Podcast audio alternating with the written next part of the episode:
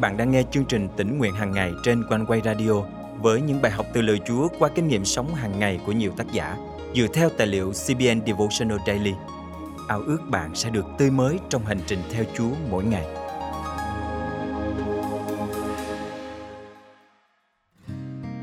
Trong cuộc sống, chắc hẳn không ít lần chúng ta đối mặt với những thách thức, khó khăn. Là người thuộc về Chúa, chúng ta cần hiểu rằng Đức Chúa Trời có thể làm được mọi sự, giải quyết mọi nan đề. Những khó khăn mà chúng ta đối diện chẳng qua chỉ là một cuộc thử nghiệm của Chúa để xem chúng ta có thực sự tin cậy và vâng lời Ngài hay không.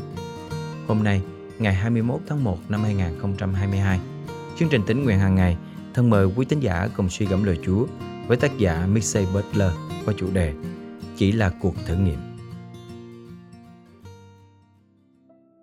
Khung cảnh thật tưng bừng toàn bộ dân Israel đã được giải thoát một cách lạ lùng khỏi ách nô lệ nặng nề.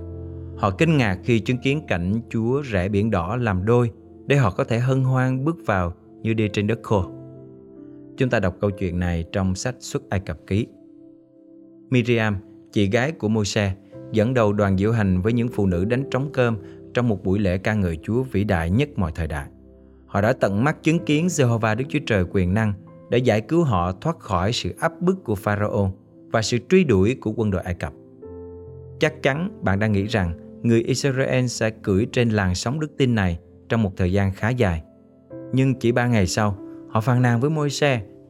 Tại sao ông bắt chúng tôi từ Ai Cập kéo ra đây rồi để chúng tôi chết khác? Bản thân Môi-se thậm chí cũng đã mất bình tĩnh, ông phàn nàn với Chúa. Con phải làm gì với dân này? Đức Chúa Trời bình tĩnh trả lời môi xe như thể Ngài không ngạc nhiên chút nào về hành vi của họ. Hãy đi trước dân chúng. Con hãy đập tảng đá thì nước từ đó sẽ chảy ra cho dân chúng uống. Vì vậy, môi xe đập vào tảng đá và nước phun ra trước sự chứng kiến của các trưởng lão. môi xe đặt tên nơi này là Masa, có nghĩa là thử, và Meriba, nghĩa là gây chuyện, bởi vì người dân Israel gây chuyện với môi xe và thử Đức Giê-hô-va khi nói rằng Đức Giê-hô-va có ở giữa chúng ta không?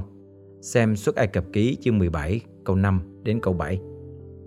Họ thử Chúa nhưng trên thực tế Chúa đang thử họ.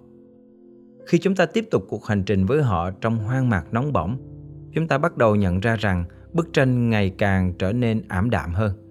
Điều mà dân Israel không thấy là Đức Chúa Trời liên tục đưa họ vào đồng vắng để thử thách vì một mục đích để xem trong lòng họ thật sự có gì, xem họ có tin cậy và vâng lời Ngài mà không cần đến những phép lạ hoành tráng hay không. Ngay cả trong cuộc sống của chính mình, chúng ta cũng đã đi qua những nơi thử thách khác nhau. Đức Chúa Trời sử dụng câu chuyện này trong lịch sử dân Israel như một ví dụ về cách chúng ta nên phản ứng khi gặp thử thách. Cho nên, chúng ta phải nỗ lực bước vào sự an nghỉ đó để không có một người nào trong chúng ta sa ngã vì theo gương những kẻ không vâng lời. Hebrew chương 4 câu 11 Điểm mấu chốt là Đức Chúa Trời theo đuổi điều gì đó trong mỗi chúng ta. Điều mà chúng ta gọi là cuộc sống chỉ đơn giản là hoang mạc thử thách của chính chúng ta. Tại sao bạn không để cho Chúa rẽ những biển đỏ mà bạn đang đối mặt trong đời? Ngài có đất hứa muốn đưa bạn vào để Ngài có thể bày tỏ chính Ngài cách quyền năng và mạnh mẽ. Với sự mạnh dạn và can đảm, chúng ta hãy học hỏi từ những người đi trước, bài học quý giá về đức tin và hãy tự nhắc nhở bản thân rằng đây chỉ là một bài thử nghiệm. Thân mời chúng ta cùng cầu nguyện. Lạy Chúa, cuộc sống này đem đến cho con nhiều thử thách. Xin Chúa giúp con biết học từ kinh nghiệm của những người đi trước để có thể tin cậy Chúa trong mọi sự. Con thành kính cầu nguyện trong danh Chúa Giêsu Christ. Amen.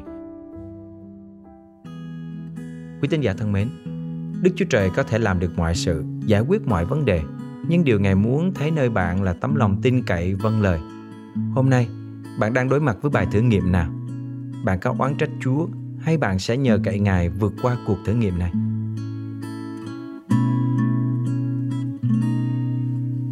Giờ này, chọn cả tâm hồn con, hướng lên nơi Cha từ ai. Lòng con ước ao khát khao gặp Ngài, lạy Cha yêu. Nguyện được nghe tiếng cha dạy khuyên con từng bước. Dìu con đi theo đường lối cha, nguyện làm theo thánh ý chúa. Vâng phục luôn luôn trong đức tin. Dâng chúa cuộc đời này. Yêu thương thơ phương ai không thôi. Nguyện làm theo thánh ý chúa. Vâng phục luôn luôn trong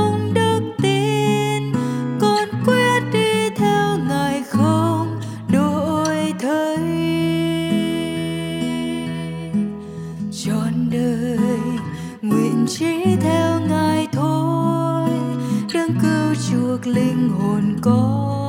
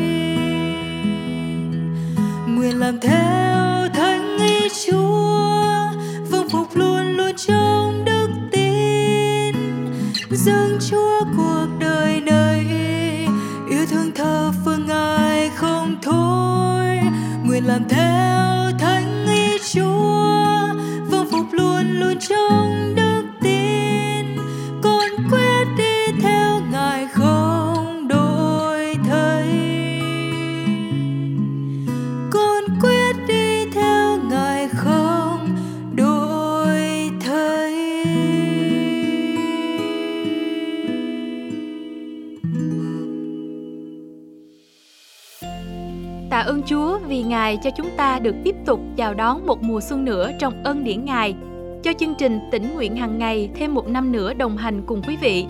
Xin quý vị cầu nguyện để Chúa đầy ơn và sử dụng chương trình để chương trình luôn mang đến sự khích lệ như lời chia sẻ của một thính giả sau đây.